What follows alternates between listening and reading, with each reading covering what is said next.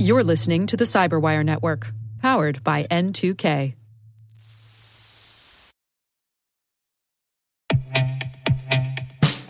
And now, a word from our sponsor, SixSense.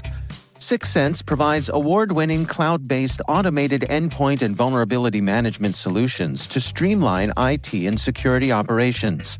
With its advanced platform, businesses gain complete visibility and control over their infrastructure, reducing IT and security risks and optimizing operational efficiency.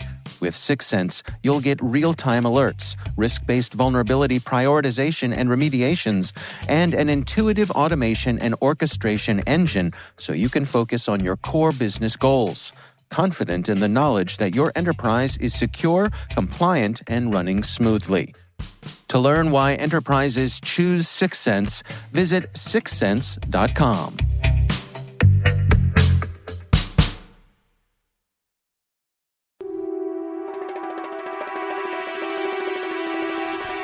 Hello, and welcome to SpyCast, from the secret files of the International Spy Museum in Washington, D.C. I'm Peter Ernest, the Executive Director of the museum. I served for some 36 years in the Central Intelligence Agency, largely as what is called an operations officer or a case officer. Every month we'll be bringing you interesting talks with visitors, with authors, with others who have something to do with the world of intelligence and espionage. Our guest today is Nigel West. His true name is Rupert Allison, one of the best-known British historians and authors on intelligence books. He has written some 25 books. He's a former Conservative Member of Parliament, some 10 years, and he still regularly teaches both here and in Europe, and even on cruises from time to time. He's the European editor of the World Intelligence Review, based here in Washington, and European editor of the International Journal of Intelligence and Counterintelligence. He has been called the expert's experts by some in terms of intelligence, and many believe that his revelations are so precise, it is almost as if he worked for intelligence, but he doesn't. So, Nigel, welcome. Thank you. And I think what might be fascinating to our readers is the frequent references in spy literature, certainly here at the museum, to the Cambridge Five. You probably know that case as well and have written as much as anyone. Could you, for us, give us an overview, a summary, and an insight into the Cambridge Five? These were five young men who at university at the height of the Depression in the early 1930s made an ideological commitment to the Soviet Union. Their motivation is hard to understand now, but it is very clear that this was a deep, long-term political commitment to the Soviet cause.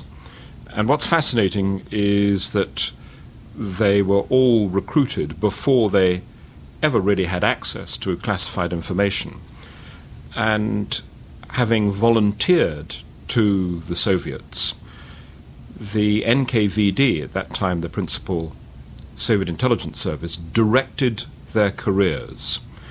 And of the five, four of them became pretty significant members of what I guess you might call the secret establishment or the corridors of power in Whitehall. Not enough to influence policy, but sufficient to betray political trends, policy decisions, intelligence operations, personalities, methodologies. Altogether, these five individuals, from a period really stretching from 1936 to 1951, and you could argue in the case of Kim Philby up until January 1963, that these people represented the greatest hemorrhage of classified history, perhaps in anybody's memory. So they consisted of Kim Philby, who was self-recruited after he left Cambridge. He subsequently recruited a friend of his who was still at university, Guy Burgess, He recruited one of his tutors, a man called Anthony Blunt, and he then talent-spotted John Cairncross and a fifth individual who subsequently went into the Foreign Office was Donald Maclean. And all five of these spies were directed into particular departments of state. So Kim Philby eventually joined, in September 1941, the Secret Intelligence Service, an organization that he remained a member of until he was fired in November 1951. So he was responsible for providing thousands of documents, and I know they're thousands because I've seen them in the KGB archives, thousands of documents from the British Secret Intelligence Service, the holy of holies, if you like, within the British establishment. His close friend, Guy Burgess, also joined briefly the Secret Intelligence Service, worked for a branch called Section D, and then he pursued a Foreign Office career. He'd also worked for the BBC, and he was immensely well connected. One of his friends, Anthony Blunt, a fellow predatory homosexual, joined the Territorial Army in 1938 through the intervention of his brother, and then in June 1940 joined the security service MI5. And he remained in MI5 until May 1945. He did one further job for MI5 in Rome in September 1945, and then he left the security service. And he ultimately would not be positively identified as a spy, although he came under suspicion in 1951, until April 1964.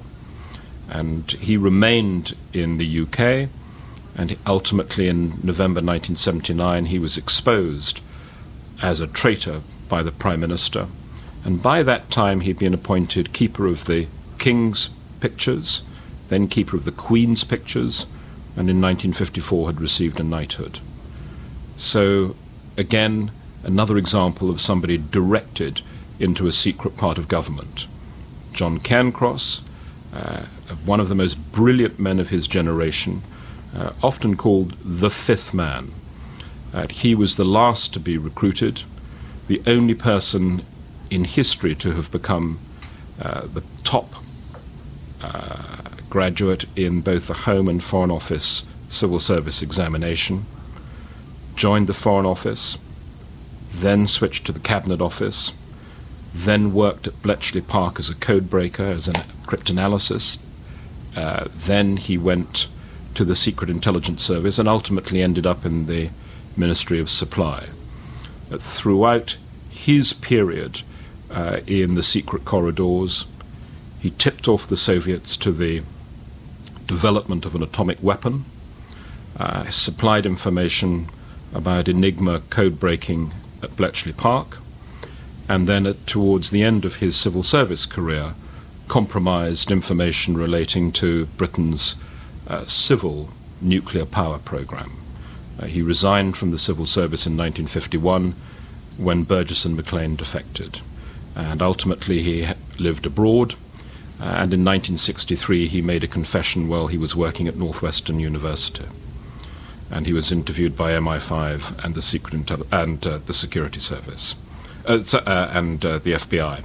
And then finally we have Donald Maclean, who joined the Foreign Office, worked in Paris in 1940, came back to England, was then posted to the United States, and he was less involved in secret intelligence matters but more involved in policy, certainly relating to nuclear policy and cooperation between the United Kingdom and the United States. He defected with Guy Burgess in 1951 and ultimately was placed in, or had been placed in charge of the American Department of the Foreign Office. So these five spies provided a window into Britain's policy-making establishment for Moscow. Were any of them ever tried, brought to trial for espionage, for treason? None of the five were ever prosecuted, and there were good reasons for this. Burgess and Maclean defected in May 1951, just when Maclean had been identified as a Soviet spy suspect and was going to be brought in for interrogation. He skipped the country 2 days before that interrogation was scheduled to begin. Their departure compromised Kim Philby. He was interrogated. He denied all involvement in either espionage or tipping off Burgess and Maclean, but he was nevertheless fired from the Secret Intelligence Service in November 1951, and he was never prosecuted because when eventually he was offered an immunity from prosecution in January 1963, he fled Beirut, where he was then working as a journalist, and ended up in Moscow, where he eventually died.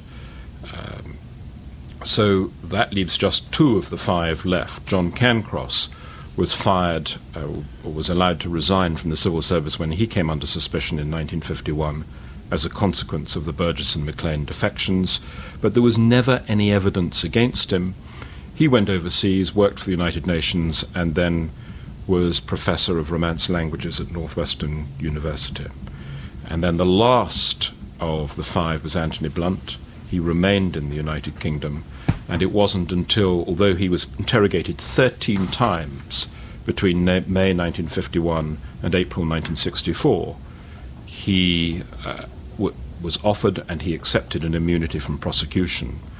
And he was the principal source of the information that we have up until now relating to the damage that the 5 did, how they operated, who their contacts were, the kind of information that they passed to Moscow.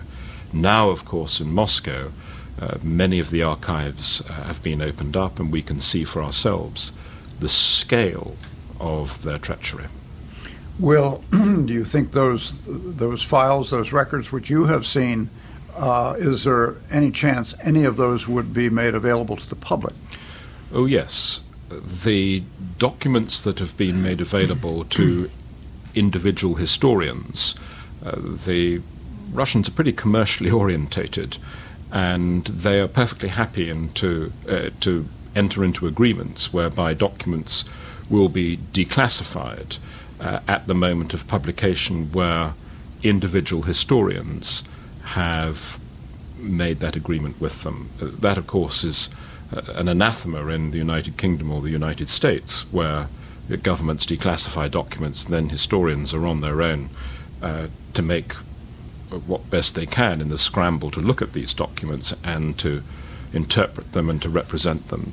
The Russians take a rather more commercial view of these things. They are, after all, a capitalist country. Yes. Nigel, did you ever have an opportunity to meet any of the Cambridge Five?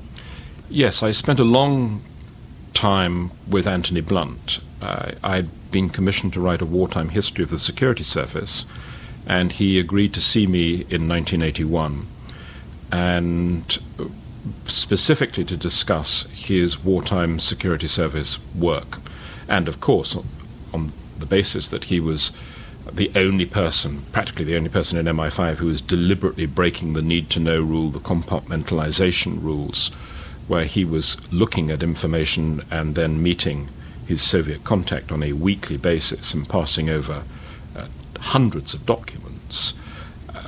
He had a particular insight into the workings of the security service during the Second World War. So he was of enormous help to me, and he appeared to cooperate candidly and indeed revealed to me the identity of a spy that he had personally recruited and run himself, a man who was in MI14 called Leo Long, and who I wrote about in 1981. And we also discussed John Cairncross, whose name was relatively unknown at that time. And subsequently I went to interview John Cairncross, and he was a little less forthcoming, but I got to know him much better in later years, and in 1996, just before his death, I helped ghost his autobiography. The you mentioned that you talked to Anthony Blunt in 1981. Now, this was some 2 years after he'd been exposed? Yes, he was exposed in November 1979 by the Prime Minister, stripped of his knighthood, publicly humiliated. He was angered because he believed that the offer of immunity that he had been granted in April 1964 implied an element of confidentiality. Actually, there was nothing ever put in writing.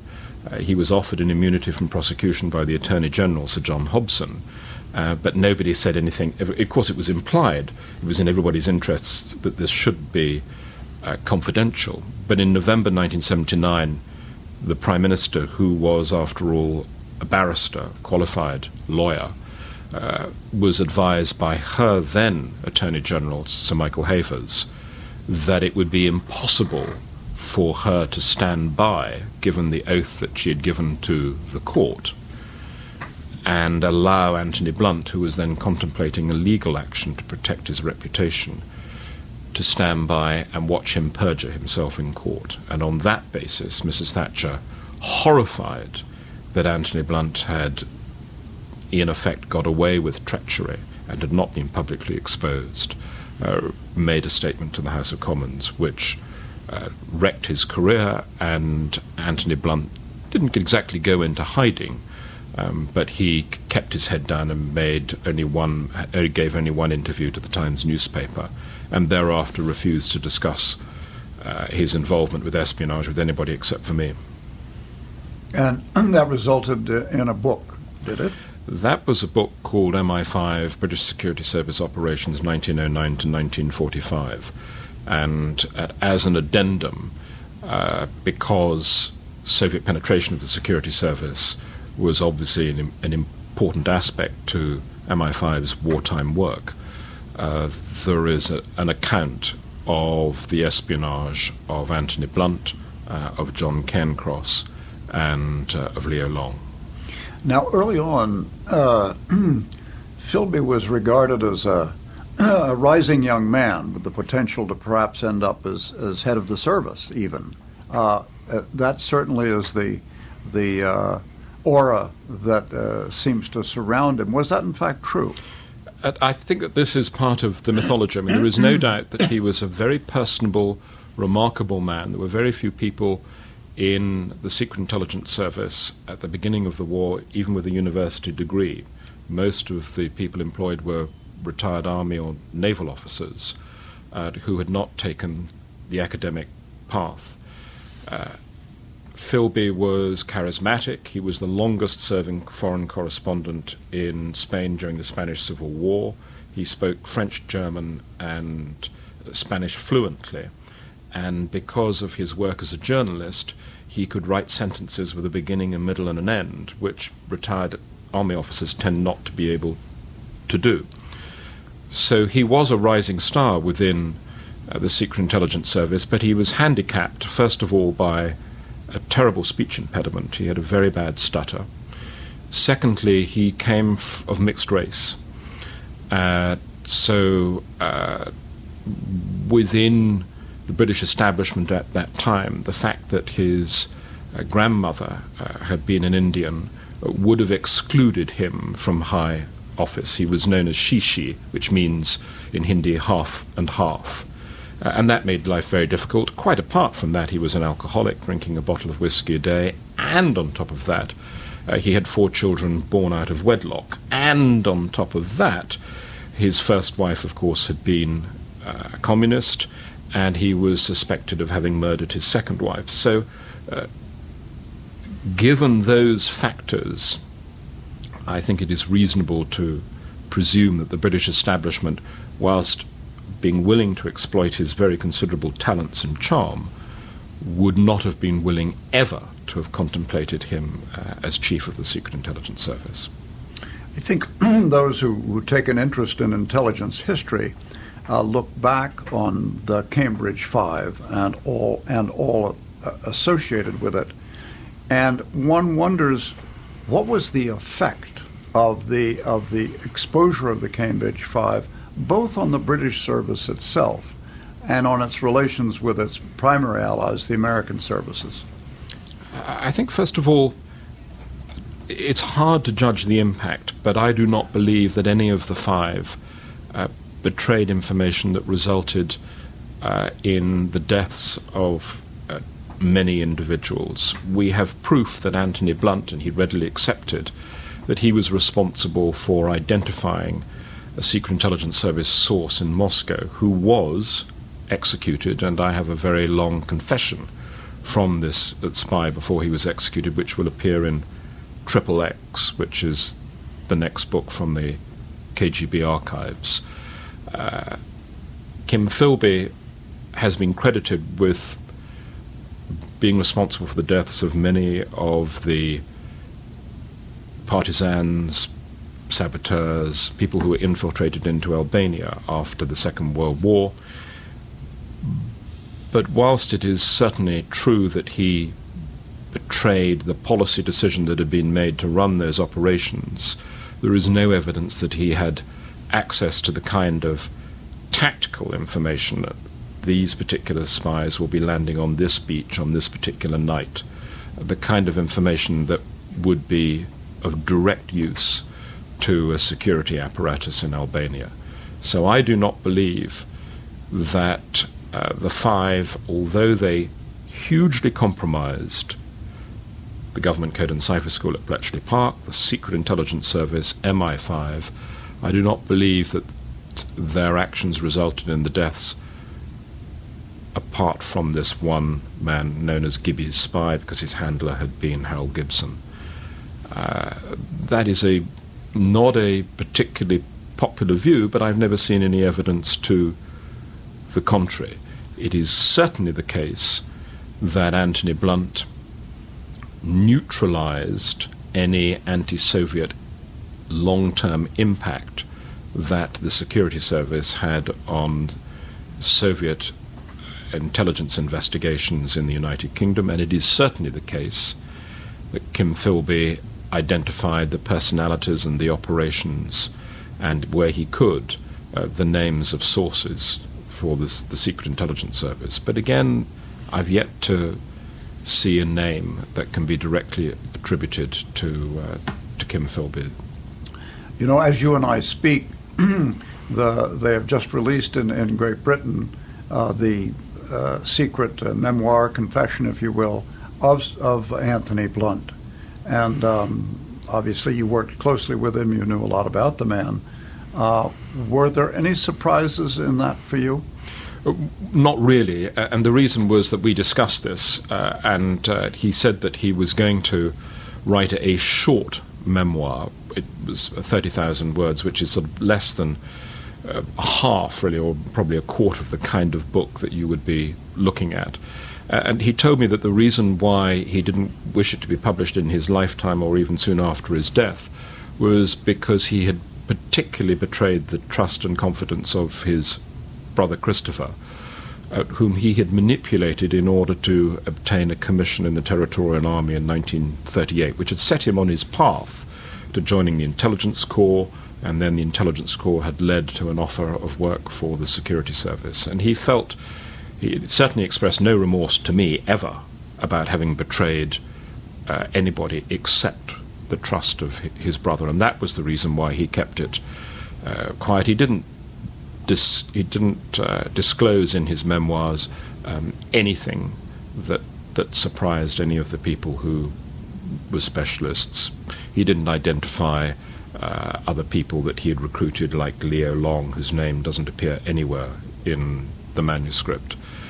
He doesn't mention Kim Philby, whom he knew quite well, Donald Maclean, whom he hardly knew, and he mentions the fact that he had been pitched or recruited by Guy Burgess, and he described that very simply as the biggest mistake of his life, which I think you might consider to be something of an understatement.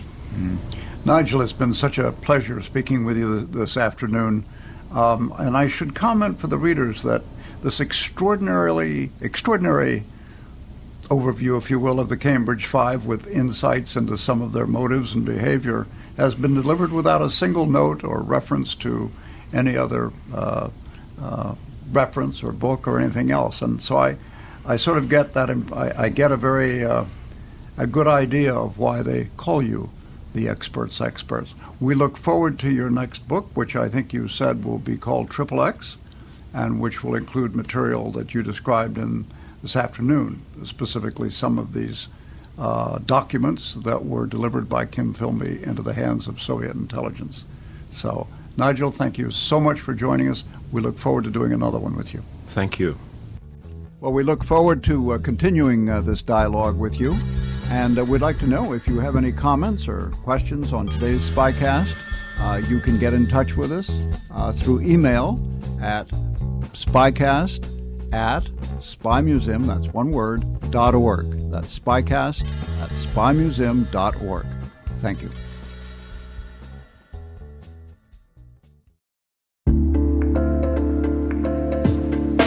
Hey all, Rick here. At N2K Cyberwire, we're dedicated to continuously improving the quality of the news and commentary on our network. That's why we're inviting you to participate in our 2024 audience survey. It only takes a few minutes, and your feedback is invaluable. Plus, you'll have the chance to win a $100 Amazon gift card as a thank you for your time. Head on over to cyberwire.com/survey. That's cyberwire.com/survey to share your feedback now.